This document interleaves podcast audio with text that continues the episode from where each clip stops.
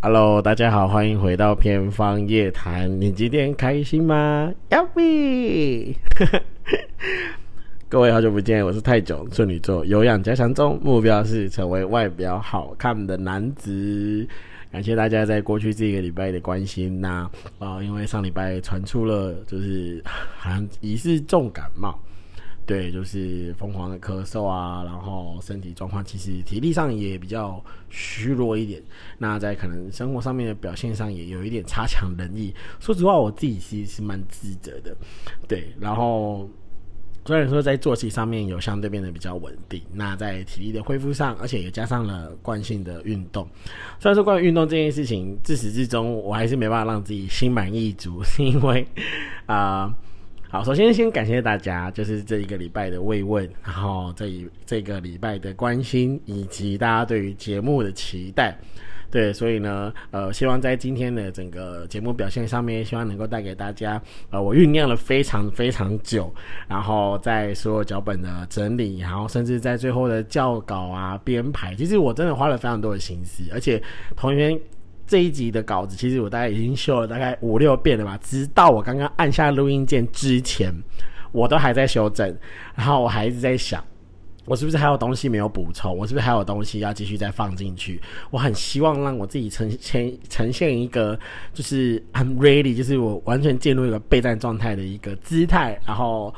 在非常轻松的。来跟大家做聊聊，然后做分享。但是我觉得，毕竟偏方夜谈的性质一直以来都是很情绪性的，就跟我本人一样，就非常情绪性。所以我也不确定说我这一集到底可以聊多久。但是我们就一起好好的享受在这个时刻。对，其实，在每一次的录音呃的时候，我都会默默的念几句咒语，算是给自己一个很好的强心针。当然不是什么霹雳卡霹雳啦啦。毕竟知道改变别人想法的咒语是不可以，是不能发生的，对，会受到诅咒。懂我的人就知道啊。好，就是每一次在开始录音之前，其实我都不断告诉我自己，安抚我自己说，没关系，就尽情的讲，然后不要有包袱的讲，想到什么就可以说什么，即使已经做好所有准备的脚本，那当然是一个很好的架构，也是我自己认为，呃，很极致。对每一次我都会觉得是很很大的极致，并且在每一次的讲述跟点跟点之间的整个跨越，其实我也都是很努力在尝试去训练我自己的语言的表达，以及在选词用字上，我尽可能让自己非常的准确。所以呃，简单来讲，这可能是处女座的天生龟毛，就是完全体现在这。所以我我其实很 enjoy 这个状态。这是一种自我督促，然后自我警惕。好，OK，所以再一次的呃，最后一次，感谢大家关心，来感谢大家督促，更感谢大家的等待，我真的万分的感谢。好，其实刚在呃前面其实我也大概提到，其实最近呃从前几集开始，应该说从上个月开始，我就对于自己的外表其实有很大的。觉醒吧，我觉得这是这种觉醒，就是我开始对自己的外表有一些很明确在意。我不知道是不是我的环境改变，以及我周围的人，还有我身边的同龄人，开始对于外表的要求渐渐进入到另外一个层次。我觉得那个层次不再是那种呃以 I G 的网红作为一个模范，而是以。我想呈现什么样最舒服、最自然的一个姿态，然后在我自己的平台上面秀出我最自信的样子，我才意识到说，原来自信这个东西我非常渴望，而且那个自信是不是用自己的意念，也不是用自己的一些很花里胡哨的东西所堆积出来的，是浑然天成。我最近非常非常的羡慕那种浑然天成的自信。好，承认我身边这段时间认识的一些新朋友，以及所结交到的一些，呃，对于外表，然后以及对于自己非常非常有自信的一群人。然后我觉得也有可能是因为他们的知识含量，还有他们对于自己的熟知，以及他们在自己的外表打扮，还有他们的谈吐当中，我都觉得哇，好精致的一群人，他们真的很精致，而且那个精致是他们连说话都很省，你知道吗？因为大家都知道我是个很碎嘴的人，我真的有时候话刮噪起来，真的会讲非常非常久。看我前面的节目就知道，真的一个概念，我可能会花很多的时间想办法去讲的很详细，讲的很具体，想办法捏出一个空间让大家置身在其中。我觉得是我过去追求的东西，但不知道为什么，自从上个月四月份开始，我见识了这一群人的力量之后，我突然间发现精致原来带给我这么强大的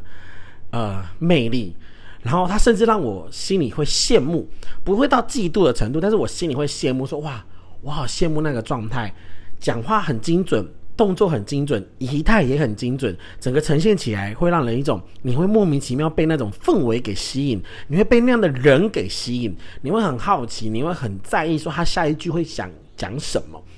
对，那与此同时，我觉得他们在呃自己外表的要求上面。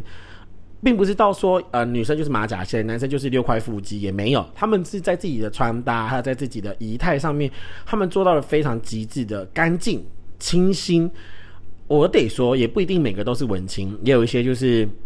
运动咖，有些人很嘻哈。就是我最近认识的这群新朋友们，他们真的带给我在视觉上，还有带我带给我在相处的氛围上非常非常大的冲击。所以与此同时，我也因为。在工作上面，就是上一次也提到，就是有小朋友跟我说：“老师，你是不是开始刻意在减呃，开始在减重，然后开始刻意的，就是对于自己的外表，或是对我自己在别人眼中的一个状态，我开始会在意，我开始会在乎，我甚至是因为朋友们的呃鼓励，我也开始学会保养，就是在可能我自己的皮肤表面上，还有我自己饮食上面的表现，其实我会多去想。”会多想这件事情，比方说吃什么东西比较不会让我个更多的出油，或者说，比如说呃，个呃喝水训练这件事情也是会让我自己觉得身体的代谢、身体的整个状态有进入到呃一个非常非常好的，算是一个步调一个 step 里面。我觉得这整个事情连续下来，让我非常的开心，但同时也让我感觉到非常大的压力。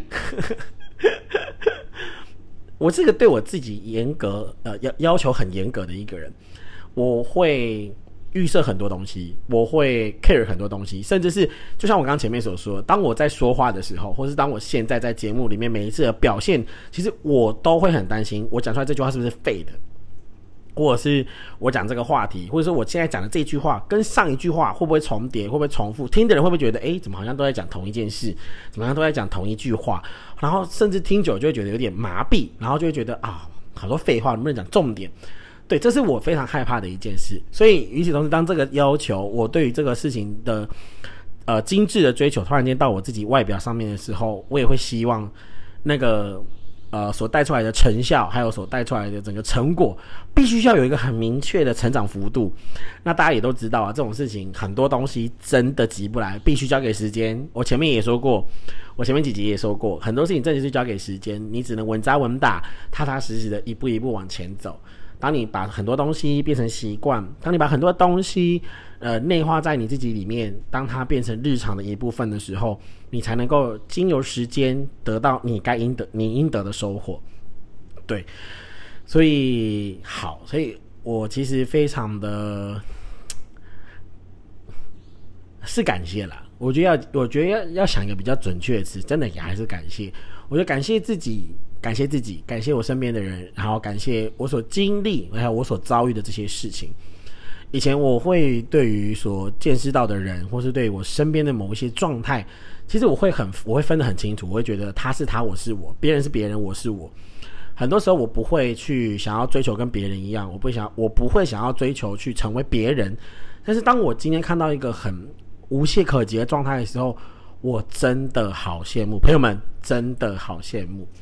对，甚至所以，甚至是当我开始改变我自己穿搭，改变我自己的审美，甚至当我改变我对于一些饰品，甚至当我对香水的品味有在往上更提升的时候，我开始不会去只盲从品牌，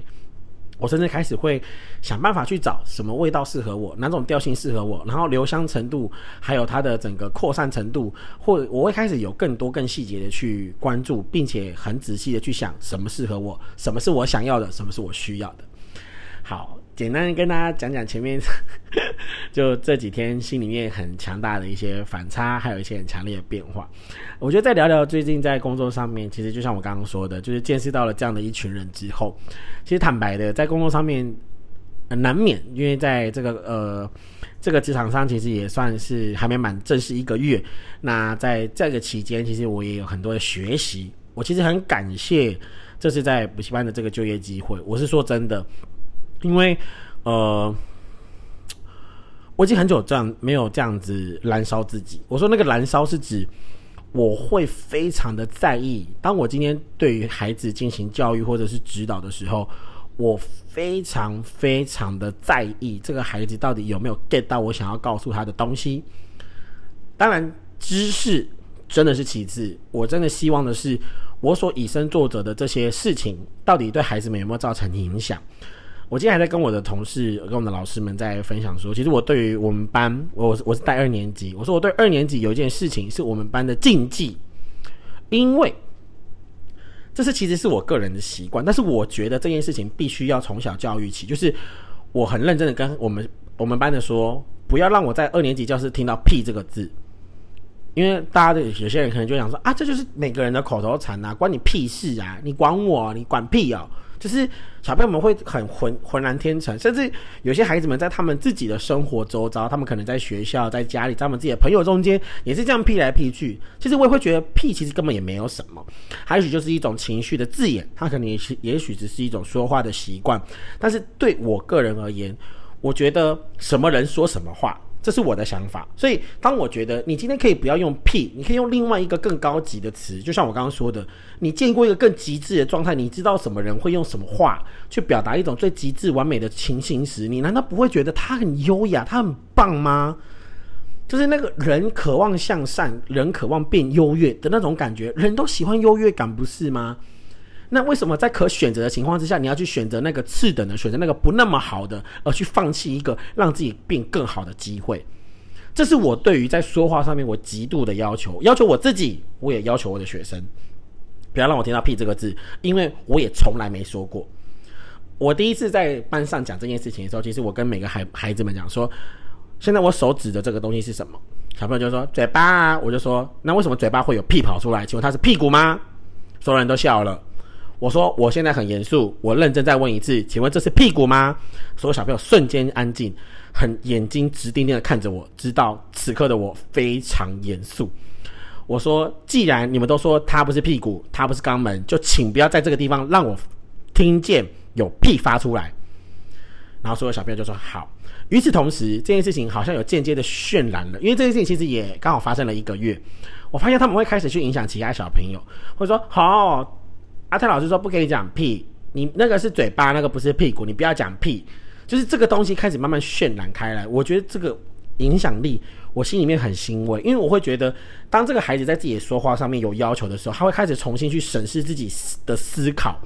以及他会去想，我今天如果不讲这件事情，我能不能够用别的方式去取代，用更好的方式去完成我的期待。好，再讲回来，其实今天在上在上课的时候，其实有出现一件事情。那因为小我带是二年级，所以小朋友们其实很多时候有些动作其实比较偏野性，你们知道吗？比方说，可能有一个小朋友他正在靠近墙壁的地方，他在看看书。那可能小旁边呃看书那是一个小女生，然后一群小男生可能就是跑来跑去追来追去，然后要经过那个地方，然后就觉得那个小女生很挡路，就有个小男生突然间推了她一把，突然间推了那个女生。我就当场生气，我就大吼了一声，我说在干什么？站住！我就让他们全部过来。那个小女生也被我叫了过来。我说现在是发生什么事，在我眼前发生的，一个都跑不掉。我就说怎么了？那个女生就说老师他推我，他指那个小男生，然后那小男生不讲话。我说你为什么要推他？我说你难道不知道他上个礼拜也因为另外一个同学被推他，他的头撞到了墙壁而流血这件事情，你还记得吗？我问了那个男生。那个男生点点头，眼睛开始泛泪。我说：“我还没有开始生气，不要哭。我正在问你为什么用推的，你能不能够换另外一个方式跟他说，请你借过，我们要玩，或者说这里很危险，请你到别的地方。你有没有试着讲过这些话？”那个男生摇摇头，没有。我说，难道你不觉得说完了这些话，他自己主动离开，比你比起你推他来的更安全吗？你是不是这样认为？他点点头。我就说，对呀，你明明可以在你的认知上，你也知道用嘴巴说请他借过，或者是请他离开这个危险的地方，都是更好的选择。你为什么要选择一个这么不好的方式，直接用手把他推开，而且甚至有可能带来危险？他如果真的怎么样了，你能承担吗？他的头曾经受伤过一次，难道你要让他再受伤第二次吗？你如果是他的妈妈，如果你是他的家人，如果他是你的姐姐，他是你的妹妹，你会怎么做？你会不会很难过？那小男生就哭了，而且哭得很伤心。我说，太王老师没有要骂你，我只是想跟你说，很多事情在你就要做决定之前，好好想一想，这样做好不好？这样做适不适合？不要什么事情都那么冲动。你可以说，你可以讲，你甚至可以告诉老师，你甚至跑来告诉我说：“老师，我们在这边跑，他在那边很挡路，我可我也可以请他离开，请不要选择这么不好的方式去对待你身边的人。”后来我就让那个男生跟那个女孩子道歉，那女孩子也就知道说，下次下课时间你应该是坐在书桌旁边，而不是在墙壁旁边。我也借机教育那个孩子，所以其实对我来讲，这就是教育者。好啦，我不知道我不知道其他人是怎么想的，但是在我觉得，我很在意这件事。我觉得什么人、什么时间说什么话、做什么事，你可以很开心，你可以很欢乐，但是当这个时间我们有个约定成熟的，它就是上课时间还是下课时间，还是老师在教课的时间，还是学生在做作业的时间，你得尊重你自己，你要尊重别人。所以，我其实在我不管我不管去。别去其他的年级代课，其实我也是一样，我会非常的要求每个孩子。当还当下课的时候，小朋友们可能就会跑来跟我说：“老师，老师，你今年几岁？老师，你的手机可好好看哦，是宝可梦的耶！你最喜欢什么宝可梦？”然后我很乐意跟孩子们分享我的喜好，我甚至也很乐意跟他们分享我自己的一些想法。可是，一旦上课钟打了，或者是呃办公室的老师说现在是已经上课时间了，大家回作业做好。我就会立刻换一副脸孔，我不夸张，我会立刻换一副脸孔。我告诉所有的孩子们，此刻你跟我聊其他东西，我不会回答你，除非你跟我聊的是课本的内容、讲义的内容、评量的内容，或者是你在解题上面的困难，我愿意教你。所以其实久而久之，这个月里面，我觉得我也慢慢的塑造在孩子们心中的一些特定的形象。比方说，可能有些小朋友下课了就会跑来跟我做扮鬼脸啊，我也会对他做鬼脸。他在上课的时候，他对我做鬼脸，我就立刻跟他说，请你下去找主任。现在是我上课时间，请你尊重我，我也会尊重你。但你先不尊重我，我也不会尊重你，请你离开。我好几次在面对孩子们的教育现场，我是很认真的告诉每个小朋友，我非常非常看重彼此尊重这件事，因为我尊重我的课程，我尊重课程课堂中的你们，我也希望你们彼此尊重，也尊重你自己。所以简单来讲，我觉得在工作上面，其实最让我最挫折的事情。呃，有两种两两件事，其实会让我感受到非常挫折。首先，第一是我觉得在教育这件事情上面，我如果缺席，或者是我觉得我没有及时做到我觉得最好的，我会很挫折。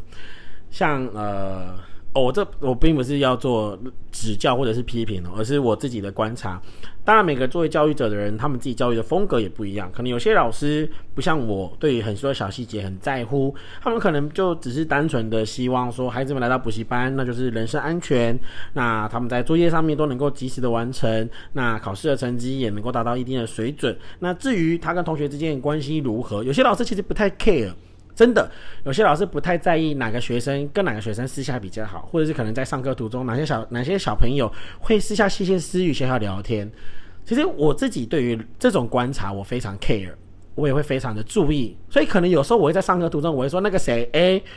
你跟 B 很好，待会他不会的，你教他，因为我知道你会，你可以愿意当我这个小老师吗？A 就非常乐意说好，我愿意教他，而不是突然间打找一个八竿子打不着的人说，哎 C。待会你教一下那个 B，两个彼此又不熟，甚至可能两个人彼此是世仇，你知道吗？就有那种课堂上的小朋友，老师我不喜欢他哦，老师他很奇怪，老师他讲话都怪怪的，我不要，我不要。然后有些老师可能就会觉得说，哦我现在就这样规定，你能拿我怎么样？有时候就是作为大人，有时候你握有一个权利的时候，其实也是要派派得上用场了。哎，当然我我不要指责别人，我是说，如果是我，当然能够做得更好。因为这是我的个性啊，朋友们，你们知道吗？我的个性就是这样，所以其实有时候我也会觉得，我的个性在这些在这件事情上面，其实也会带来一些正面影响，但同时也有可能会带来一些负面的影响。那我觉得没关系，就是尽量能够维持住底线，就是孩子们的功课、孩子们的课业、孩子们的学习态度，最重要是孩子们的品格。这件事情是我希望能够拉得住非常重要的一个金三角，好不好？好，所以在工作上还有一件事情，我其实也很介意的是遇到那种不受教的孩子，甚至那种当你在教训他，或者是当你真的已经把情绪端出来了，把情绪端出来，让孩子让这个孩子知道说，我你已经踩到我的情绪底线。你让我觉得我，我用循循善诱的方式劝你，甚至是我鼓励你，你都不屑一顾，或者你都觉得反正我我就皮，我就怎样，我也不想学呀，不你打我啊，你能打我吗？就打我啊！我遇到这种孩子，我真的会拿，我真的会下不了手，我反而不会打他，我会非常非常自责，我会非常非常难过，因为我难过的是，我竟然在你心里一点影响力也没有，我竟然在你心里。我没办法激起一些涟漪，让你觉得我这个大人对你来说有帮助。我真的会心疼这样的孩子，就是他为什么要对大人这么的不信任？好，今天我其实也没有要探讨多么的深刻，就是孩子们的这些童年，或者是干嘛？有机会我等当然是也很可以再聊，我也可以聊聊我自己的童年。但是在这个情况之下，我其实会非常无助。说真的，我很无助。那我甚至就是很有时候我会陷入那种非常非常深刻的自责。那当然，我的朋友们也都鼓励我，就会跟我讲说：“呃，阿泰，我知道你就是经历了。那对于人，人就是这样。有些事情我们劝，有些事情我们规定，有些事情我们真心的付出了我们的善意。当这个人不愿意接受，当这个人选择糟蹋的时候，你也不能说什么，因为那是他的决定，那是他的选择。很多时候，我面对这些孩子们的拒绝的时候，其实我会感到非常糟心。”我甚至也感受非常难过，对我真的如此之重视，我非常之重视。好，缓和一下心情。啊，好了，工作事情还还蛮多可以聊的，关于教育啊，关于孩子们有没有一些个案的问题，其实我其实也很想要拿上来跟大家分享分享，但我觉得有机会吧，有机会再说。好，再讲讲最近，呃，因为感冒这段期间，然后前段时间我分享了我对于 IG follower 的这个话题之后，其实在我的朋友们中间，也算是掀起了一波的话题，就是，当然我有被指责啦，然后我也有被针对啦，但是我还是一样的态度，就是我觉得每个人有自己的选择，在人际关系上，就是。我真的心有余力想要照顾你，或者是你真的很狠心的拒绝我，你觉得不需要我的关心，我当然还是会觉得难过。对，那此刻我其实还是想呼唤，就是我还是很想呼唤说你在我心里，我仍然把你当做是一个很忠实的朋友。我只希望，当我想照顾你，或是当我呃很想跟你聊聊天，想跟你说说话的时候，能不能不要拒绝我？就是如果真想拒绝我，请你用很明确的态度、很明朗的态度，让我知道你不想被我打扰，而不是用一种很暧昧的、很无所谓的，甚至是一种很冷漠的态度直接已读我。对，其实这件事情会让人很沮丧。同样，就像我刚刚说的，就像那个不受教的孩子一样，我当然不是说你不受教，而是说你那个拒绝，还有那一种，你就反正你讲你的，我不会，我也不会，我也不想怎样，你也不能拿我怎么样的那个态度。唉，失落，朋友们真的是失落。但我得说，就是人嘛，我们自己的选择。所以我其实也正在消化这样子一个情绪，就是呃，接受被拒绝，然后接受别人就是没有把你放在这么样的一个位置上。啊，改我的情绪。好，对不起，就是太长的沉默，我知道大家会受不了。但是，说点什么，说点什么。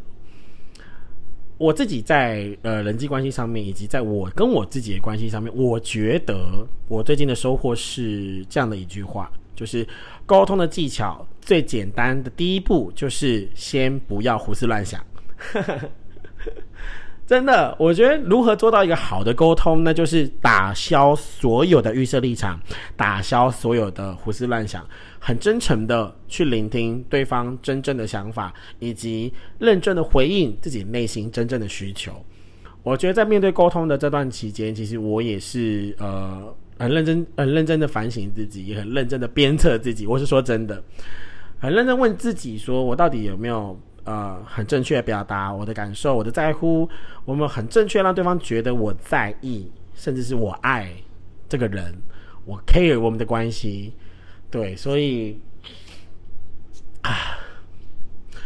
但是很多时候，往往我们在情绪着急的时候，我们都很希望想赶快的表达，把我们的情绪全部推进去。就是我这么在乎你，你为什么要冷落我？我很在乎你耶，我真的在乎你耶，你为什么要对我这样？为什么？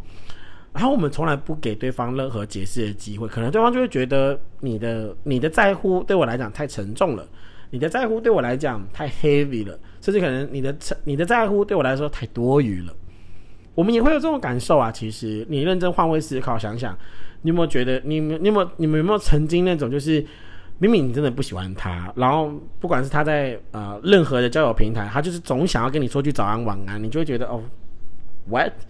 就是啊，OK，早安，OK，晚安，久而久之，你就会觉得烦不烦？就是也有这种人，好不好？就是所以你当你知道说人与人之间就是这样子的时候，匹配来匹配去。那你愿意跟他说早安，他愿意回你一个早安。你不想看到他跟你说早安，他偏要给你很多个早安，关系就是如此之奇妙。所以呃，还是那句话，就是这是我最近的一些心得。我觉得能够达到一个真正好的沟通是个什么样的状态，就是取消真的所有的预设立场。当我今天不要去预设说你还是在乎我的，或是当我今天不要去预设说你还是会给我一些面子，你会给我台阶下。当我没有这些期待的时候，我反而更能坦然的面对你给我的真心话。我很感谢我这位朋友，其实他在几个月之前其实就已经很不想理我。其实我知道，我真的知道，但是我自己死皮赖脸，就是还是会想传讯息骚扰他。那我觉得他其实也还时不时的会给我一些很正很正面的反馈。可能偶尔已读传个贴图，那可能偶尔嗯讯息放了很久，然后可能就只是回个说最近工作忙或者是什么的，但我很很感谢他，就是有让我意识到说哦，原来我正在成为一个让人觉得烦的人，对，就是我也意识到说这样真的不好，所以我最后也改善了这样子的一个行为。那改变了自己的想法，以及真正的尊重他，让他找到跟我之间一个很好的社交距离。好啊，我 Hello 各位朋友们，我在还在前言，我今天还没进入本集话题。我本来今天其实也预备了很长的一篇本集的话题，想跟大家分享。但我觉得今天在这个前面的情绪上面，呃，我真的非常认真。然后我觉得也是像我最前面一开始说的，我真的好多好多话我想要跟大家讲，然后好多好多的情绪真的很想要跟大家说，以及我最近真的遇到的事情都太太难用三言两语去表达，真的真的。但我很高兴，就是呃愿意聆听到现在的你，然后愿意跟着我一起。在我人生的阅历上面，然后仔细的观察我的每个小细节，观察我的情绪变化，观察我的遣词用字，然后观察我这一个属于我自己的傲慢。好，我本来其实今天准备了两个话题，但是因为长度的关系，我的朋友很认真跟我说，希望我一集不要超过四十分钟，但我觉得现在不太可能了，这集可能因为一继续下去，可能也是一个小时，I don't know。嗯，就让我们试试看有多远走多远吧。好，其实本节话题，其实我跟大家想要分享一首歌的 MV。对，这首歌是来自于呃日本一个乐团，叫做呃汉字是绿黄色社会。流库欧修库夏凯，就是我是因为我闺蜜分享曾分曾经分享他们的一首歌给我听，然后我大入坑，然后入坑这个团之后，我真的很喜欢他们，我好喜欢他们。我喜欢他们的词曲，我觉得仿佛有当年呃那个生物鼓掌，不知道大家有没有有没有有没有印象？Himonogatari 就是呃，我觉得我不知道日是日本乐团都这样吗？就是好多乐团的风格，还是我觉得真的就是这就是 J-pop，就是在歌词，然后还有在呃每一次语言上面的传递，还有词词句上的使用，我好喜欢，好喜欢。但我觉得有一个很还有个很大的特点啊，他们的编曲是真的也是我我非常喜欢的。对，所以今天想跟大家分享的是刘国修沙凯这首歌叫《Mela》，对《Mela》。那这首歌它是二零二零年呃发布的。那其实呃。对，因为已经也时隔这么多年，那我在分享这个 MV 的细节的时候，大家也不要觉得我是暴雷，好不好？就是如果你觉得你想要先去看 MV，那你可以先按暂停，去一下 YouTube 找这首 M E L A Mela，然后记得加个惊叹号，因为是他们的歌歌名的一部分。那我在这首歌的 MV 刚开始还没去看任何的解析，我只是纯粹听歌的时候，其实我非常的喜欢，因为我一开始其实接触这个团的时候，我都是先看他们的演唱会，我都在听他们的 live，所以我还没有认真去听过他们每一首歌的 MV 跟 audio 版本。对，所以我其实呃也是因为 the first take，对，the first take。我是因为 first take，然后才开始去接触这个团的。好，分享一下 Mela 这首歌。Mela 这首歌，它其实主要是在讲说，我想成为你的英雄。然后那个 Mela Mela，其实在呃日文的某个某个词汇里面的表现是指火焰熊熊燃烧起来的那个样子。Mela Mela。那在这个 MV 当中，其实它的主角是一匹狼的一匹狼。那它在这个故事的铺陈前面，其实我觉得很妙，是因为它用了很多的童话故事。他用了我们很熟悉的三只小猪，然后小红帽，还有七只小羊。我们发现一个共通点，就是这三个故事里面都有狼，而且狼都是大坏人。对啊，三只小猪里面的狼是就是要想办法要吃掉这只这三只猪嘛，啊，这三只猪就是为了躲避大野狼，努力的盖房子嘛的这样的一个故事。那小红帽也一样，小红帽就是啊，因为大野狼把奶奶给呃吃掉了，然后小红帽来之后发现奶奶奶奶，为什么你的鼻子那么长？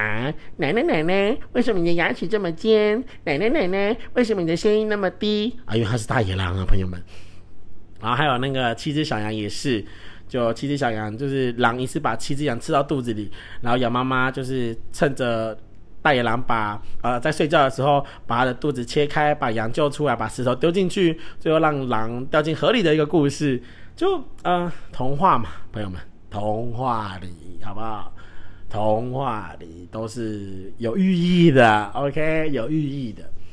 所以其实当我开始接触《Mela》这首歌，以及我第一次看到 MV 的时候，其实我心里面非常之有感触。我不知道大家还记不记得，在几年前的一个 anime，就是《Beastars》。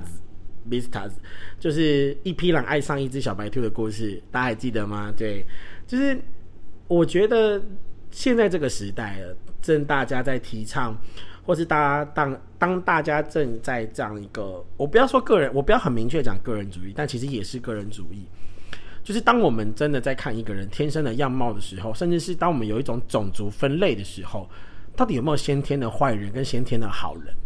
你知道，当 Mela 这个 MV 刚呃一开始进入铺陈的时候，他就是在讲大野狼有多坏，以及我们回忆里当中对于童话在大野狼的建构跟描述的时候，我们就会去想，啊，大野狼真坏，大野狼好糟。可是我发现这首歌很妙的是，它马上进入了一个很现代的场景，朋友们，你可以想象。猪，三只小猪，在那三只猪在童话里面，他们是受害者，他们总要被吃掉。可是，在现代，猪可能可以代表什么？我们常说的，啊，哎，你这咸猪手，哎，你这油，你这油腻的人，对，没错，猪在这首歌 MV 里面这样被描述成，就是成天花天酒地，挺着大肚子，油腻腻的那些人，就是猪，对吧？你看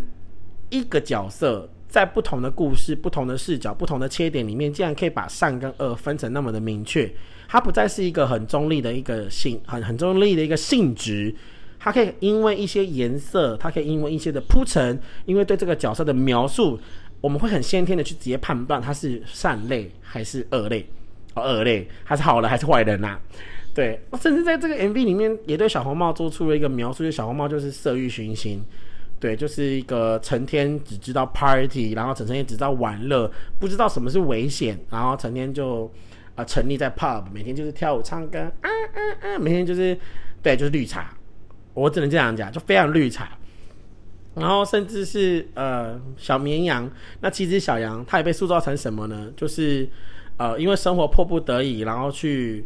出卖自己。这样讲好吗？就是真的是出卖自己身体的一个一个象征，因为羔羊纯洁嘛，然后结果进入到圣色场所，你想想，可能就变成什么？你知道，当我在这个 MV 开始的时候，其实这样的题材在我们的生活当中，其实真的很常会发生，很常会提醒。像我刚刚说的那个 Beastars 也是，就是大野狼是呃，这个主角是大野狼，他却爱上了小白兔。朋友们，肉食性动物爱上草食性动物这件事情怎么可能会发生？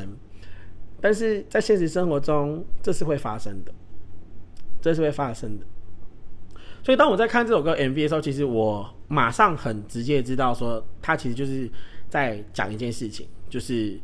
凶恶的外貌，凶恶的外貌也许是宿命，但请不要再以貌取人。这个时代真的需要温暖。有些人生天生下来，他可能就是有着大野狼的宿命。我真的要说，有些人坏，他可能是因为环境使他变坏，他可能来自一个单亲的家庭。他甚至可能来自一个父母双亡的家庭，他有个很冷漠的童年，甚至他有一个很唯利是图的童年，以至于当他在成长过程当中，他不得不用各式各样的保护色来保护自己，变得凶狠，变得坏，变得伶牙俐齿，变得让别人眼中看为讨厌的样子。讲到这里其实有点沉重，但是我真的要说，有时候我们对于人的了解真的太片面。对啊，就像我刚刚讲的，这、这、这、这个、这个 MV 里面，直接把前面我们认为那些在童话里面的受害者，直接换了另外一个角色，换了另外一个层次，他们也没有好到哪里去。对，所以其实我觉得，呃，当然啦，当我们在面对童话的时候，啊，童话这个话题我们可以下次再聊。但是我其实也，我还是想回到我今天讲的这个核心，以及这首歌所想要传递出来的 Mela 那个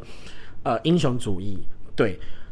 在这 MV 里面，其实大野狼也想要传递说，就是我虽然是大家看起来讨厌的对象，因为大家都不喜欢大野狼，大家都觉得大野狼先天就是坏人，但是我想当英雄，我不想被人讨厌。那在这个 MV 的最后，其实也很快速的呃带到了另外一个角色，我们也大家都很熟悉卖火柴的小女孩。在卖火柴的小女孩也是一个可怜故事，就是一个小女孩很穷，穷到在卖火柴。那当他在最痛苦的时候、最辛苦的时候，他想起来奶奶跟他说的话。当你觉得很冷的时候，你就呃，当他真的因为寒冷的天气，身体快接近冻僵的情况之下，他就赶快点起柴，点起火柴，想想温暖的奶奶，想想温暖的时光，想想被爱的那些日子。然后，当这个 MV 啊进入到后半段的时候，其实他就是把小火柴的呃小火柴的。卖火柴的小女孩这个故事直接套用在那个呃需要被帮助的那个弱者身上，就他点起了火柴，就这次是大野狼出面，成为了那个拯救在寒冷，甚至拯救在被霸凌的那样一个小女孩的身上。我觉得火柴仍然是象征着希望，而那个火柴也正是象征着我们需要凝聚的那一股温暖。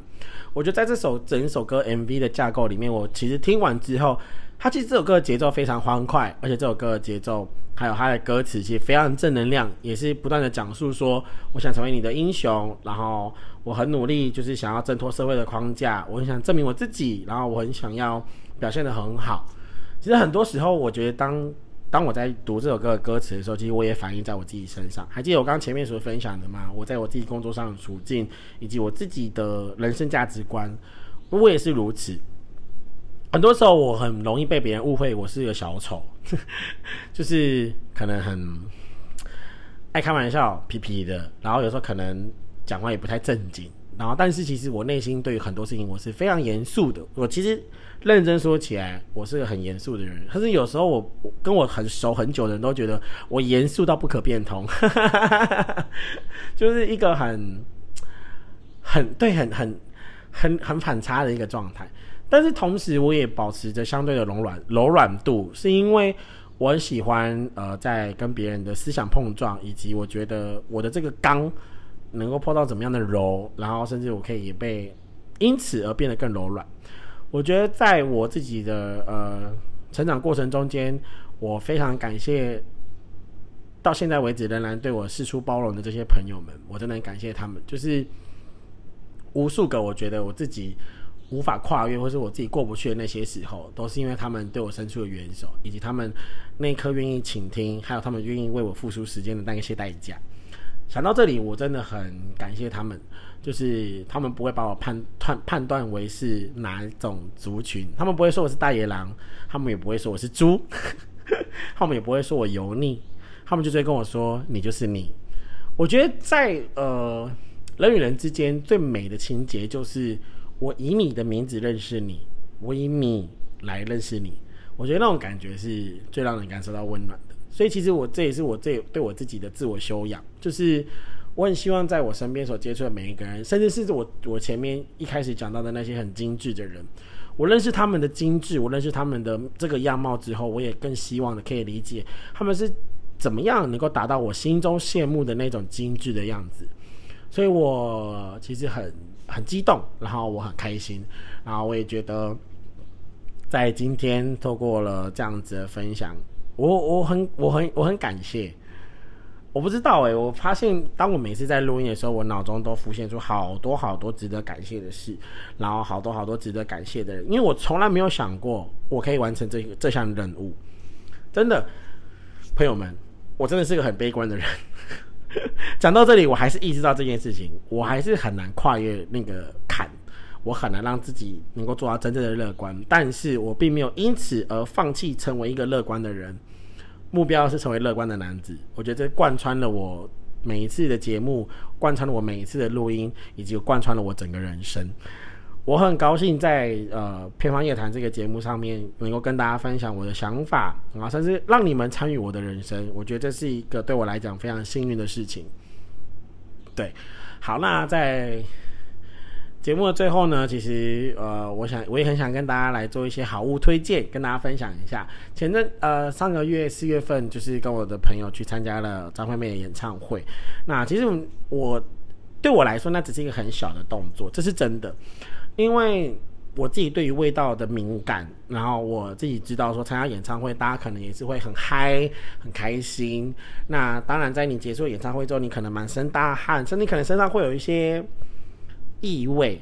那我个人的习惯就会觉得，我就随身把香水带在身上。我觉得就是时刻，如果发现我自己身上味道不对劲，我想要让自己给别人好的印象，所以我会想要用香水补上补上我自己身上的一些味道。那我那天就带了这瓶香水，Zara 的呃。Vibrant 是吗？我自己其实刚刚认真听了 Google 翻译好几次，就是呃，Vibrant Theater 啊呃，I don't know，反正就是我如果大家有兴趣的话，拜托 IG 私信我。对，就是 Zara 的这个香水，我那天是带了一个。三十末的一个小香在身上，然后那天我的朋友就是闻了这个味道之后，他非常喜欢啦。我推荐给他之后，他就也立刻下单。然后再过没多久，有另外一个朋友也问起我这个香水，他因为他是在某，他是很突然的，真的很突然。很突然间就 I G 私讯我说，哎，那个谁阿泰啊，你上次开会的时候，就是你身上喷的那个味道，你还你还记得是哪个牌子的吗？我我我很想要了解一下那个牌子，然后我就会觉得哇，我的那个香水之路突然被拓拓展开来，然后开始跟朋友们去分享这些事情。那我觉得我我很高兴，就是我喜欢的东西也被别人肯定，然后也被别人喜欢。那我就会觉得，那既然这个东西这么好，我的朋友们也。呃，给予肯定，那我觉得我也很想要跟大家分享，对，所以如果大家觉得有喜欢的，我想尝试的，我先说一下，它是有一点皮革的一个比较偏中性的味道。那如果说你本身是个不太喜欢味道哦，我先说这个味道其实蛮突兀的，就它很突兀，但是它呃不会让人家觉得很很有攻击性。对，它是有一个很明确的存在感哦。我要说，它很有存在感，但是它不会让人家觉得很突，很就会觉得说 I'm coming，我来了，大家看我，look at me，就不是这种。他就觉得说，哇，就是有个人进来这个空间，对，进入这个 area，对，就是这种感觉。好，所以呃，今天跟大家分享一下，就是这款这款香水，我我尽情爱用，然后。我也希望就是大家，就是如果也喜欢的话，就大家也可以参考一下。好，呃，最后呢，还是要再一次的工商。其实我自己很差，真的很差，我差死了。就是呃，之前跟大家分享的关于我的呃人物人物志，就是我的人设分享。那呃，下一集开始，我也会想要跟小小的跟大家分享我自己在关于写虚构小说的一些心路历程，然后以及我自己呃在某一些角色建构上面我自己的一些想法，还有我自己的一些小乐趣在这当中。对，那如果有一些听众，如果你觉得呃这个区块你可能没有那么大兴趣的时候，其实大家之后看我的节目标题，大家会看得比较明确，所以我也不会强迫说你每一集都要听。那如果你真的要听的话，我也是一代三一万岁，好不好？就是欢迎大家就跟我们一起来分享以及讨论。那如果你觉得有个更多的呃想深入的，或者是想要提出来疑问的，我觉得也都很欢迎大家来网络上面或是到 IG 上面来私讯我。好。啊，开心又完成了一次的任务，又完成了一节录音，我觉得很感谢我自己坚持到现在。哦耶！好，啊，我好享受现在这个此刻的情绪，就是完成了这一集的录制之后，每一次真的都一样，真的都一样，没有一次是不一样的，就是每一次都一样，就觉得 I got it, I did it，然后就觉得啊。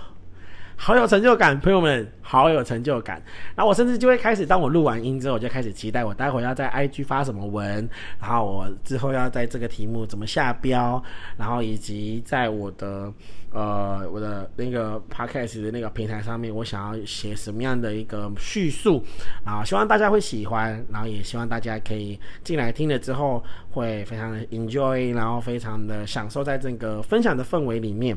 那还有就是。呃，因为现在这集是第九集嘛，那接下来进入第十集，我觉得对我来说是个很重要的里程碑。那我也会想要用另外一个形式的方式来跟大家做分享，所以可以请大家敬请期待一下。好，最后呢，回答一个观众的问题，就是我会不会想要请来宾啊？我说真的，我还蛮想的。那我最近其实也跟我很多身边的朋友们，我也在不断的去，我们也在调时间，然后我们也尝试着在讨论跟访问上面进行了一些练习跟模拟。我很认真，朋友们，我的朋友们也很认真，好不好？对，所以希望大家能够呃继续的期待，那我也很期待这件事情能够真的哪一天发生在我们的频道里面。那所以。大家就许许愿好不好啊？那最后哦，真的有一件事情我必须要在这集一定要说，就是我很感谢有个朋友，我真的要感谢他，真的要感谢他。我虽然不确定能不能说出他的名字，但是啊，我真的要感谢他，是一个我很好的伙伴。对我们之前在一些的工作上，我们有共识，然后我们呃关系非常好。那他都叫我哥。我都叫阿妹啊，啊，对我就是在说说说我这位可爱的好朋友，嗯，前几个礼拜就他突然间传私讯给我，他就跟我说：“哎哥，我这边有一个东西，我不知道你需不需要。那如果你需要的话，我可以给你。”然后我就说是什么啊？他就传了照片给我，我当下真的是。该哭呢，我真的觉得我该哭呢。对，因为是一台混音器这样子，而且是直播专用的混音器。然后我就觉得说，哇，天哪！我就问他说：“妹，这个价价钱不不便宜吧？就是怎么突然间你有这个东西，甚至是为什么这个东西突然间联想到我？”然后他就说：“哦，我从听到你第一集节目的时候，我就想说这个东西要给你。”然后我听到这句话之后，我心里更感动。然后我就觉得哇，我得到了我节目的第一个赞助，耶！对啊。就是我很感谢有这个这个这好伙伴，就是他自从我第一集的节目播出之后，他就持续有关注，然后甚至是给予我在硬体设备上的更新，对我真的非常感谢。那同时，其实我也很感谢在节目呃不只是实质上，我觉得更多是在帮助我做心理建设这些朋友们，我也很感谢你们。就也因为有你们，在我很多时候很焦虑的时候，写不出脚本的时候，想不出问题的时候，你们都是很。愿意的跟我瞎聊，然后很愿意的跟我瞎搅和，然后给我很多的想法，让我每一次的脑力激荡都可以集合出这么多的东西。坦白讲，你现在回去听我三十分钟之前讲的那些话题，其实我只只有写两个点，我真的只有写两个点。但是我刚刚聊了些什么，我还有点印象。但是说真的，很多东西这都是跟着情绪上来起起伏伏。我觉得这就真的就是我，I this is my style. I I don't know why. 但我很享受了，我非常享受在这其中，对，所以感谢大家支持。那也希望大家，如果你觉得呃很多人在我的分享当中，如果今天这个分享对你有帮助，或者你觉得会不会对你的某些朋友也有帮助？我不确定我的个人经历有没有跟任何人有任何的重叠，我其实也不确定我所说的每一句话有没有办法带出真正实质的影响力，但我还是希望。每个人所说的话语都是有力量的，那我也很希望我的这微博的力量可以帮助到那些有需要的人。所以，如果你乐意，你也可以把这一节节目，或是那些怀抱有英雄梦想的人，好不好？或是那些正在沮丧当中的人，或是那些曾呃曾经因为自己的经历、因为自己的外表、因为自己被别人所贴的标签而无法。而陷入了自我怀疑的阶段的时候，我希望大家能够打起精神来，你并不孤单，还有你一定要相信，你身边一定有人是爱着你的，至少我是，好吗？对，然后今天分享的这一首歌，还有今天分享的这个小礼物，对，这这瓶这一罐 Zara 的香水，我觉得是很适合呃比较偏中性的男生，女生也很适合，但是它可能味道会比较刚硬点，因为是皮革调嘛。对，所以希望大家会喜欢今天的节目。我真的好希望你们喜欢，因为我自己就很喜欢。OK，好啦，今天节目真的准备要进入尾声了，再继续下去要变成一个小时的节目了。我的朋友们要开始看我的长度之后，开始给我碎碎念。OK，I'm enjoy it。好，今天音乐结束，准备要结束，希望大家都能够有个美好的一天。那我们下个礼拜有很多的事情要做，我们的节目有好多的进程，好多的安排，好多的目标，但是没有关系。我们就一起来面对，我们就一起来加油，一起来努力，大家一起加油，加油，加油！你今天开心吗？呀比，我们下次见，拜拜，我爱你们。